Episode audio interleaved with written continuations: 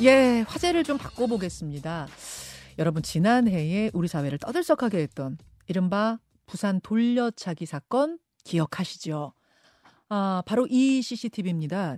귀가 중이던 20대 여성이 뭐 엘리베이터를 향하고 있는데요. 갑자기 이 여성을 따라와서 무차별로 폭행을 하고 여성이 의식을 잃자 성폭행을 시도하려던 그 사건입니다. 심지어 둘 사이에는 일면식도 없었어요. 그래서 세상이 더 충격을 받았던 사건인데 어제 대법원 판결이 나왔습니다.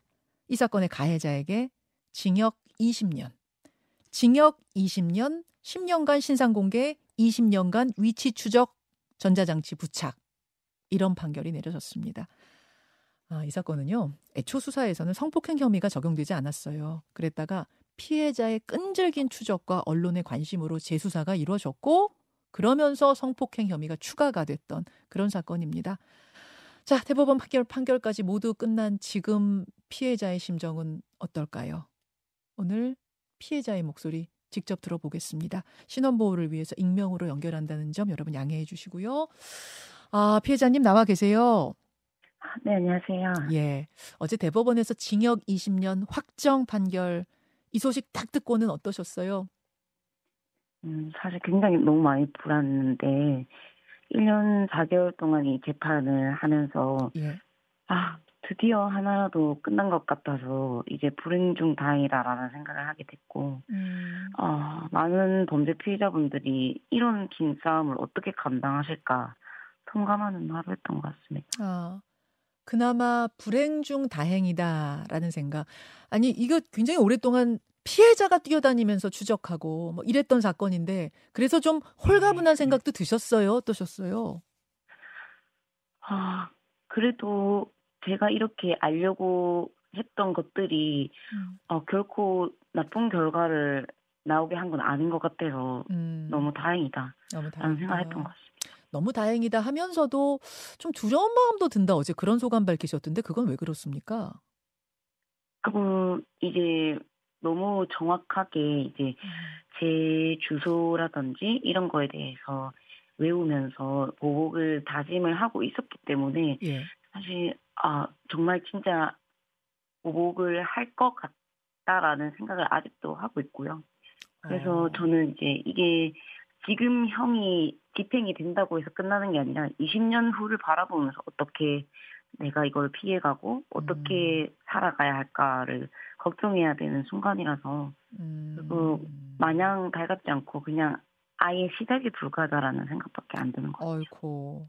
그러니까 그냥 우리 제3자 입장에서는 어 징역 20년, 강간살인 미수 징역 20년. 아유 그러면 받을 만큼 받았네. 뭐 20년이면 진짜 감옥에서 그냥 한참 있다가 나오겠네. 이러, 이렇게 생각하는 게 다 전부인데 피해자 입장에선 그 사람이 지금 32살이니까 20년 후면 52세네. 52살. 네네. 그러면 그때는 내가 어떻게 되는 거지? 그런 생각을 할 수밖에 없단 말씀이세요. 네.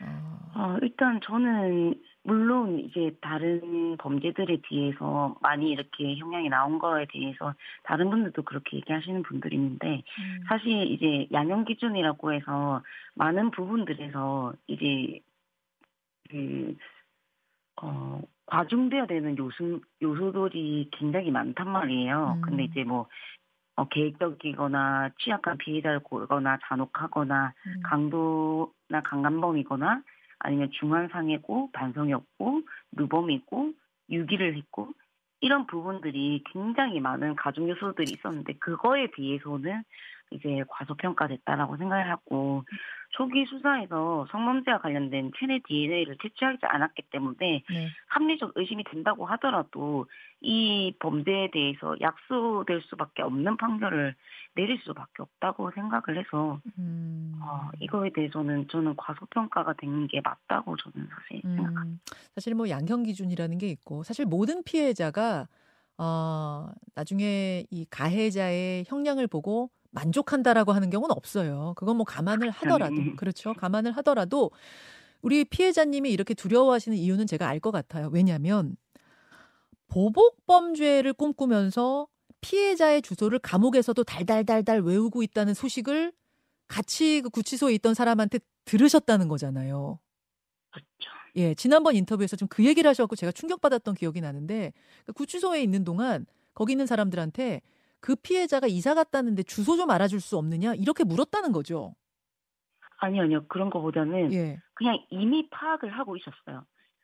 아, 이미 그냥- 파악을 하고 있었어요. 이사 간 주소를? 네. 그거 어떻게 알았대요? 저 전혀 모르겠고 이제 가해자도 그거에 대해서는 어떠한 얘기도 조사에서 하지를 않아서 어떻게 알게 됐는지는 정확히 알 수 없지만 어. 이제 가장 추측하는 부분은 민사소송 이라고 생각을 하고 있고요.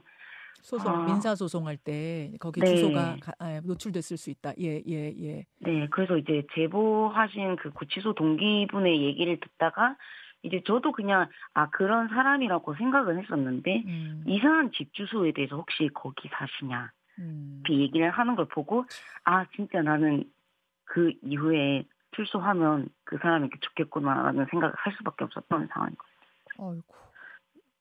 아유, 이 사람이 출소하면 내가 이 사람 손에 죽겠구나라는 생각까지도 지금도 드세요? 당연하죠. 그래서 그냥 20년 뒤에 만약 죽는다면 어. 어떻게 더 가치 있게 죽을 수 있을까 라는 생각으로 그냥 피해자들과 함께 하고 있는 것 같아요. 아유, 제가 지금 마음은 마음이 너무 안 좋은데 그 말씀을 들으니까 아, 일- 일단은 마음 단단히 먹으시고요. 뭐 그런 일이 정말 없도록 없도록 우리 사회가 그 보호망을 튼실히 해야지요.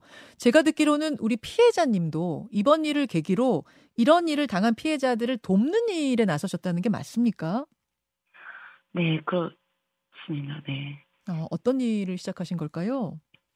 어, 일단 계속 SNS나 이런 데서 음. 일반인 분들도 이 범죄 피해자에 관련돼서 공감하거나 정보를 얻으실 수 있도록 계속 노력을 하고 있고, 예. 많은 분들이 그런 거에 음. 공감을 하셔서, 이제 SNS로 이제, 아, 자기가 이런 피해를 당했는데, 음. 너무 힘들다, 이럴 때 어떻게 하면 좋겠냐, 아, 이랬을 때 이제 저랑 이제 허심탄회하게 얘기하는 그런 경우도 있고, 미디어와 연결해드리는 경우도 있고요. 음, 일종의 상담 상담소 역할을 하고 계시는 거네요. 어, 네, 개인적으로 그렇게 하고 있습니다.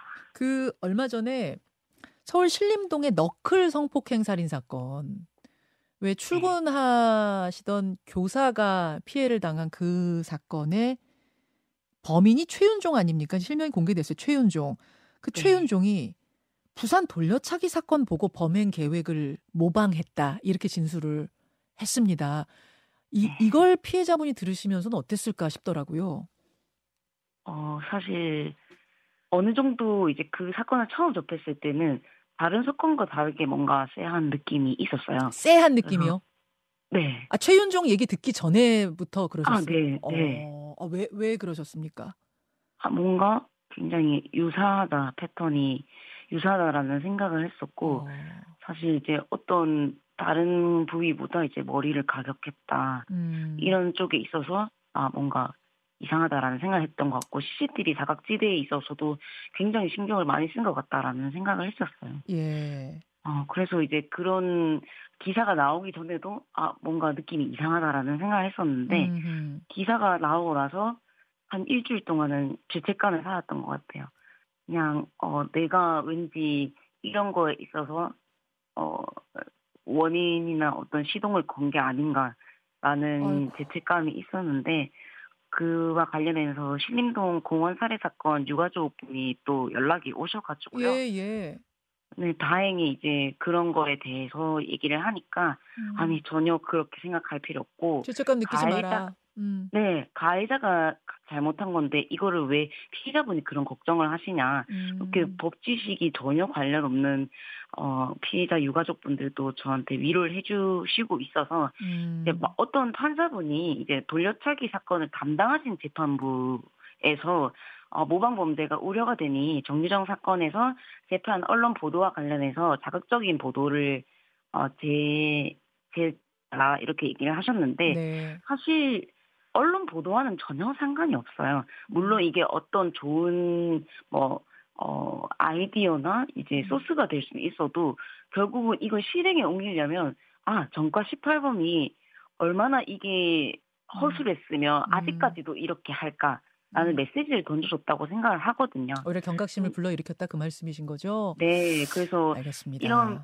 사건과 관련 없는 너그러운 양형 기준이 결국은 이 모방 범죄를 나타나게 하는 제일 어 어, 그 영향이 있었다라고 음. 생각을 하거든요. 그래서 어떤 반성이나 인정이나 심신미약이나 초범이나 음. 이런 것과 관련된 것들을 없애야 음. 이런 모방 범죄와 관련돼서 어, 많은 것들을 줄일 수 있다라고 생각을 하고 알겠습니다. 네. 아니 죄책감 느끼시면 안 돼요. 그 전혀 그러실 일이 전혀 아니라는 거. 그러니까 지금 너무 심리적으로 아직도 안 좋은 상황에서 최윤종 일까지 터져서 우리 피해자분을 더 어렵게 하는 건 아닌가 저는 일단 그 걱정이 좀 들고 이제 대법원 판결까지 내려졌습니다. 내려졌습니다.